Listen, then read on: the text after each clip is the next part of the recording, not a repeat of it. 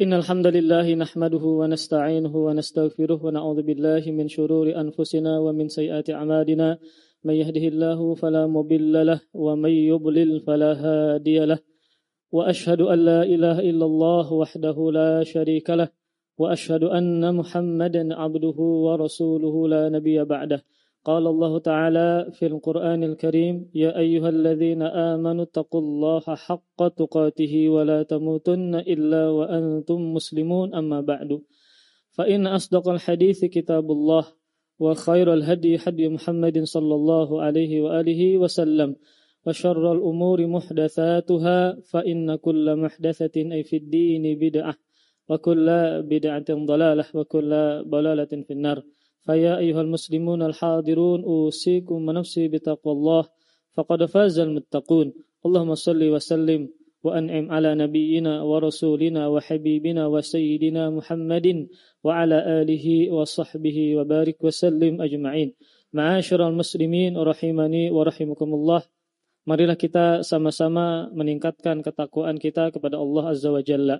Takwa dengan makna yang ringkas adalah imtithalu awamirillah wajitinabu nawahihi yaitu mengerjakan seluruh perintah Allah Subhanahu wa taala dan meninggalkan seluruh larangan Allah Subhanahu wa taala.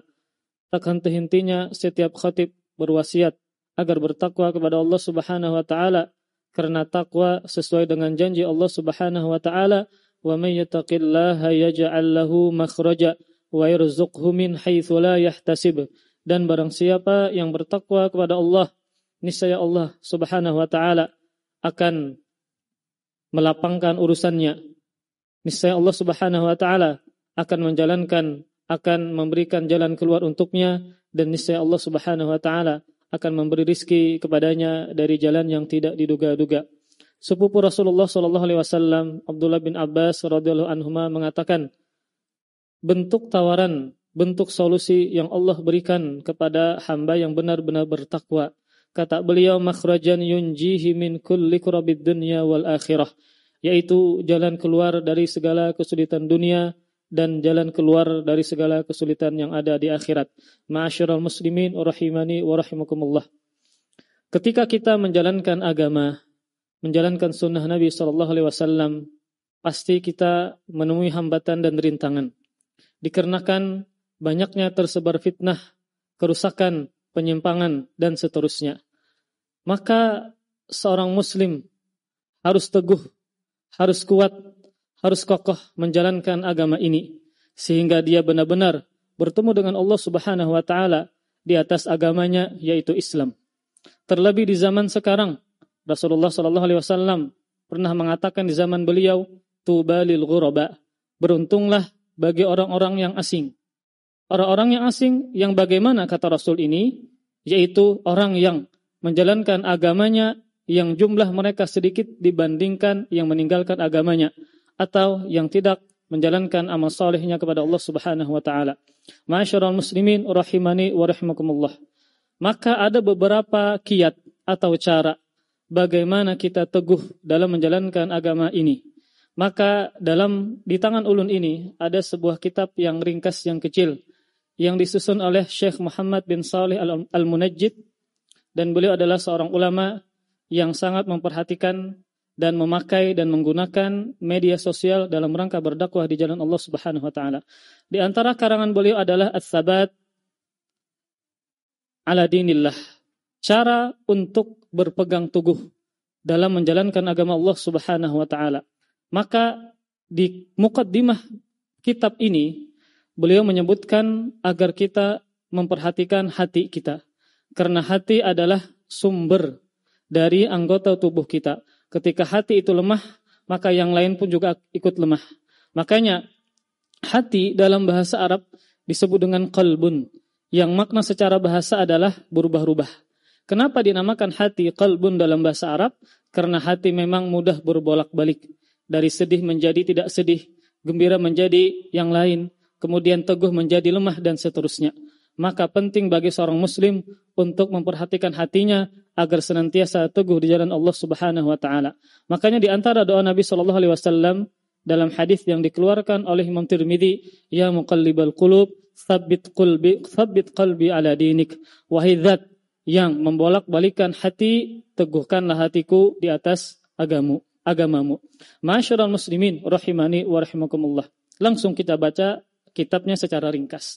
Maka cara yang pertama agar kita teguh di jalan Allah Subhanahu wa taala adalah berpegang teguh kepada Al-Qur'anul Karim senantiasa membaca dan bermuamalah dengan Al-Qur'anul Karim. Maka Al-Qur'an yang Allah turunkan bukan untuk dibaca namun untuk diamalkan.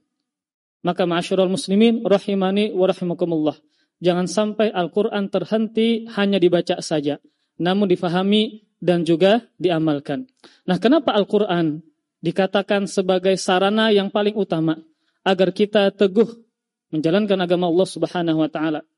Syekh mengatakan, karena Al-Qur'anul Karim dapat menumbuhkan keimanan dan membersihkan diri berkat adanya hubungan dia dengan Allah Subhanahu wa taala.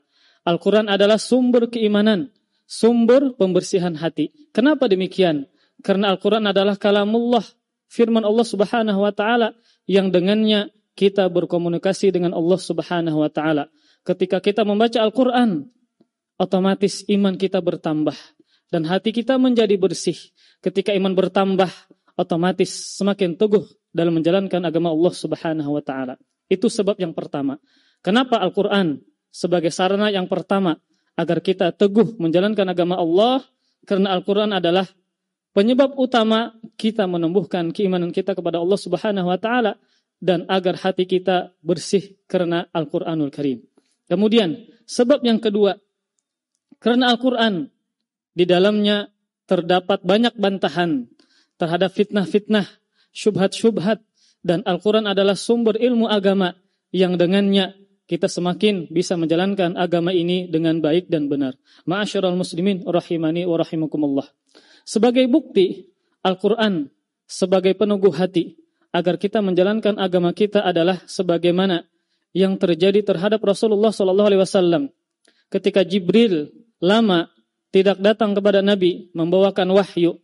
Sebagian kafir Quraisy menghina Nabi Shallallahu Alaihi Wasallam. Di antara mereka adalah istri Abu Lahab. Dia mengatakan, syaitanmu telah meninggalkanmu. Yang dia maksud adalah Jibril. Jibril telah meninggalkanmu, kata istri Abu Lahab kepada Rasulullah Shallallahu Alaihi Wasallam. Kemudian Allah Subhanahu Wa Taala menurunkan firman-Nya dalam rangka meneguhkan hati Rasulullah Shallallahu Alaihi Wasallam dan mengatakan, "Ma wadda'aka rabbuka wa ma qala." Dan tidaklah Tuhanmu meninggalkanmu dan tidaklah Tuhanmu membencimu. Dengan ayat ini turun kepada Rasulullah Shallallahu Alaihi Wasallam, maka lamanya datang Jibril kepada Nabi itu bukanlah tanda Allah menelantarkan dan benci kepada Rasulullah sallallahu alaihi wasallam. Bahkan Allah senantiasa menjaga Rasul dan mencintai Rasulullah sallallahu alaihi wasallam dengan menurunkan firman-Nya, "Ma wadda'aka rabbuka wa ma qala." Dan tidaklah Rabbmu menelantarkanmu dan membencimu. Sehingga dengan turunnya ayat ini Rasulullah sallallahu alaihi wasallam hatinya tetap teguh, tidak terpengaruh dengan ucapan kaum kafir Quraisy. Maka yang pertama adalah senantiasa bermuamalah dengan Al-Quranul Karim. Maka inilah tugas kita sebagai penuntut ilmu agama. Kita belajar tafsir. Kita belajar karangan para ulama agar senantiasa terhubung dengan Allah Subhanahu wa taala yaitu membaca firman Allah Subhanahu wa taala agar senantiasa hati kita teguh dalam menjalankan agama Allah Subhanahu wa taala. Kemudian, cara yang kedua yaitu dengan berpegang teguh dengan syariat Allah dan beramal soleh. Ulun ulang, yaitu dengan berpegang teguh kepada syariat Allah dan beramal soleh. Ini dilandasi dengan firman Allah Subhanahu wa taala, "Yuthabbitullahu alladhina amanu bil qawli tsabiti fil hayati dunya wa yudillullahu adh-dhalimin wa yaf'alullahu ma yasha." Kata Allah Subhanahu wa taala. Dan Allah menuguhkan iman orang-orang yang beriman dengan ucapan yang teguh di dalam kehidupan dunia dan dalam kehidupan akhirat. Seorang tabi'in, Qatadah bin Da'am As-Sadusi mengatakan, yang dimaksud dengan keteguhan di dunia, kata beliau adalah dengan beramal soleh. Kemudian, yang dimaksud dengan keteguhan di akhirat adalah dengan mampu menjawab pertanyaan mungkar dan nakir di dalam kubur. Maka ma'asyiral muslimin rahimani wa rahimakumullah agar kita teguh dalam menjalankan agama Allah Subhanahu wa taala, tidak goyang, tidak menyimpang, maka caranya adalah dengan beramal soleh. Terlebih ibadah-ibadah yang utama di zaman sekarang seperti menuntut ilmu agama yang membuahkan rasa takut kepada Allah Subhanahu wa taala, seperti ibadah salat yang salat adalah mencegah perbuatan keji dan mungkar. Maka agar kita teguh kuat dalam menjalankan agama, maka perhatikan kualitas ibadah kita kepada Allah Subhanahu wa taala. Maka ketika dia beramal saleh di dunia, otomatis dia mampu menjawab pertanyaan mungkar dan nangkir sehingga dia selamat dunia dan akhirat. Kemudian masyarakat muslimin rahimani wa rahimakumullah. Maka cara yang kedua ini beramal saleh tentu dilaksanakan langsung oleh Rasulullah sallallahu alaihi wasallam bagaimana beliau menghadapi rintangan dakwah yang luar biasa. Maka Rasulullah Shallallahu Alaihi Wasallam adalah ahli ibadah. Bagaimana puasa beliau, bagaimana ibadah salat beliau, maka kita bisa tiru kepada Rasulullah Shallallahu Alaihi Wasallam dalam menjalankan agama dan dalam menjalankan dakwah senantiasa beliau beribadah kepada Allah Subhanahu Wa Taala dan bahkan juga diikuti oleh para sahabat. Bagaimana ibadah para sahabat luar biasa. Maka maka para hadirin rahimani wa rahimakumullah. Agar kita senantiasa teguh kuat dalam menjalankan agama maka perhatikanlah ibadah-ibadah yang kita kerjakan. Dan tentu ibadah yang kita kerjakan harus ikhlas dan sesuai dengan tuntunan Rasulullah sallallahu alaihi wasallam. Kemudian ringkasnya. Yang ketiga agar kita senantiasa kuat teguh dalam menjalankan agama Allah Subhanahu wa taala adalah dengan menghayati kisah para nabi dan rasul sebagai rujukan dalam perbuatan dan beramal. Maka ketika Rasulullah Shallallahu Alaihi Wasallam tinggal di kota Mekah dan semakin keras siksaan kaum musyrikin, maka Allah Subhanahu Wa Taala menurunkan surah Nuh agar hati Rasulullah Shallallahu Alaihi Wasallam tetap teguh ketika berdakwah di jalan Allah Subhanahu Wa Taala. Karena dalam kisah Nabi Nuh Alaihissalam terdapat banyak pelajaran yang bisa Rasulullah Shallallahu Alaihi Wasallam ambil, sabar dalam berdakwah, kuat dalam berdakwah, beramal soleh dan seterusnya. Maka bagaimana tidak? Nabi Nuh Alaihissalam berdakwah, mendakwahi kaumnya selama 950 tahun tanpa henti. Maka bagaimana dengan Rasulullah Shallallahu Alaihi Wasallam?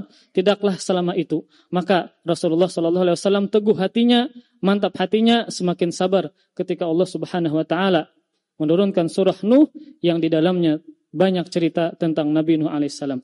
Maka masyarakat muslimin rahimani wa rahimakumullah.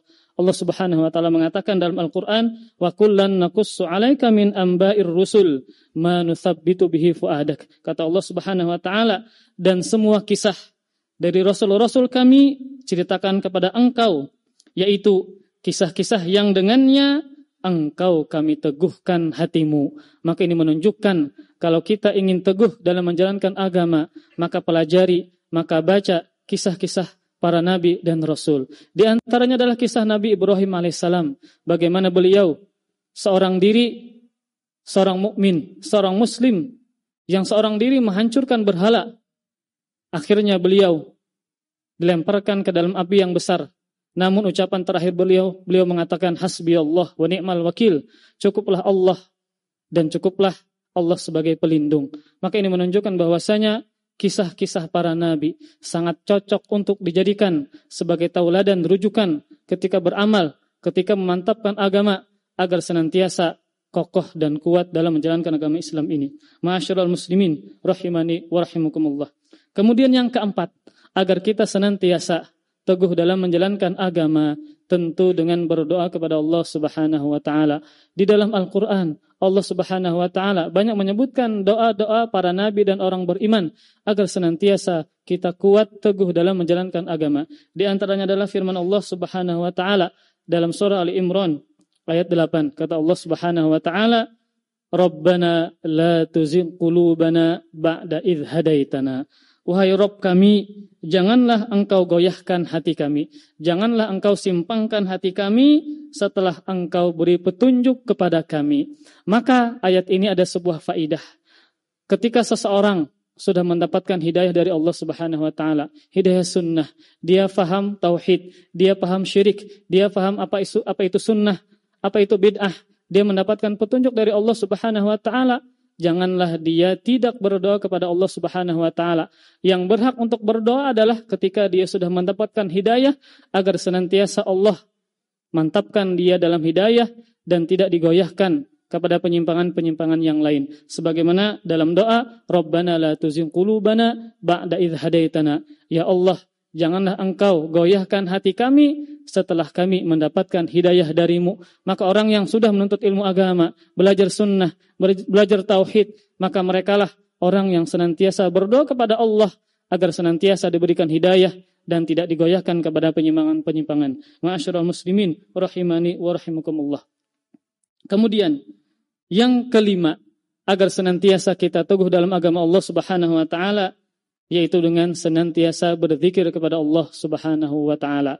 Dalam sebuah ayat Allah Subhanahu wa taala mengatakan, "Ya ayyuhalladzina amanu, idza laqitum fi'atan fathbutu fadhkurullaha katsira." Kata Allah Subhanahu wa taala, "Wahai orang-orang yang beriman, apabila kalian memerangi pasukan musuh, maka berteguh hatilah kalian dan berzikirlah kalian dengan zikir-zikir yang banyak."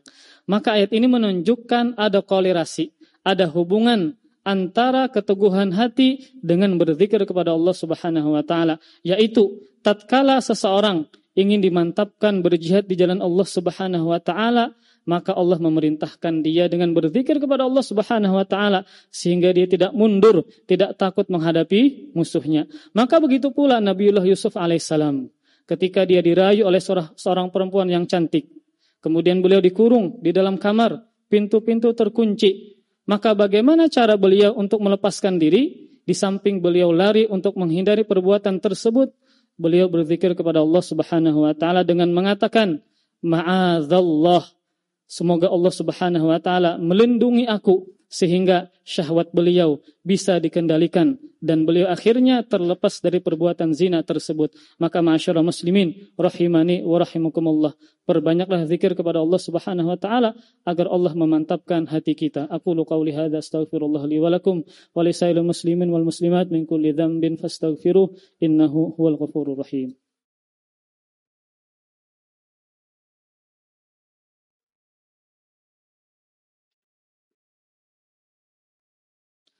Alhamdulillahi Rabbil Alamin. Wassalatu wassalamu ala nabina Muhammadin Wa ala alihi wa sahbihi wa barik wa salim ajma'in. Ma'asyiral muslimin Rahimani wa rahimakumullah. Yang berikutnya ulun akhiri. Bagaimana caranya kita bisa teguh dalam menjalankan agama Allah Subhanahu wa taala?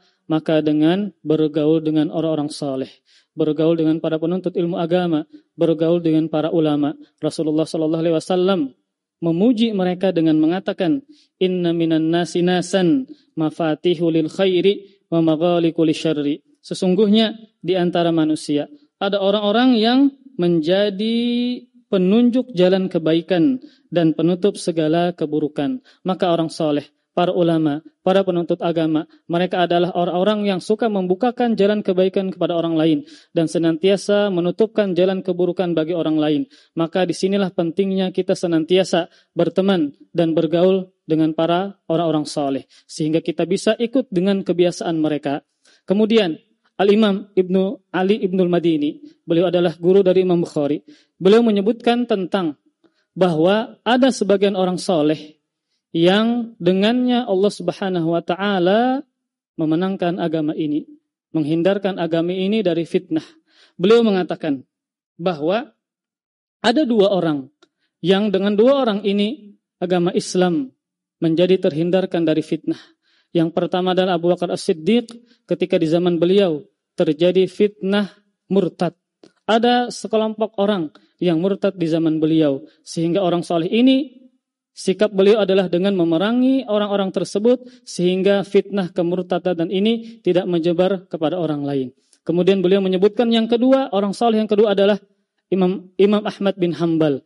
Ketika terjadi fitnah di zaman beliau yang mana pemerintahannya dimasuki dengan pemahaman Mu'tazilah yang mana mereka memaksa rakyatnya agar meyakini bahwasanya Al-Qur'an adalah makhluk. Namun sikap Imam Ahmad ketika dipaksa Beliau dicambuk sampai daging beliau kelihatan bahkan pingsan berkali-kali.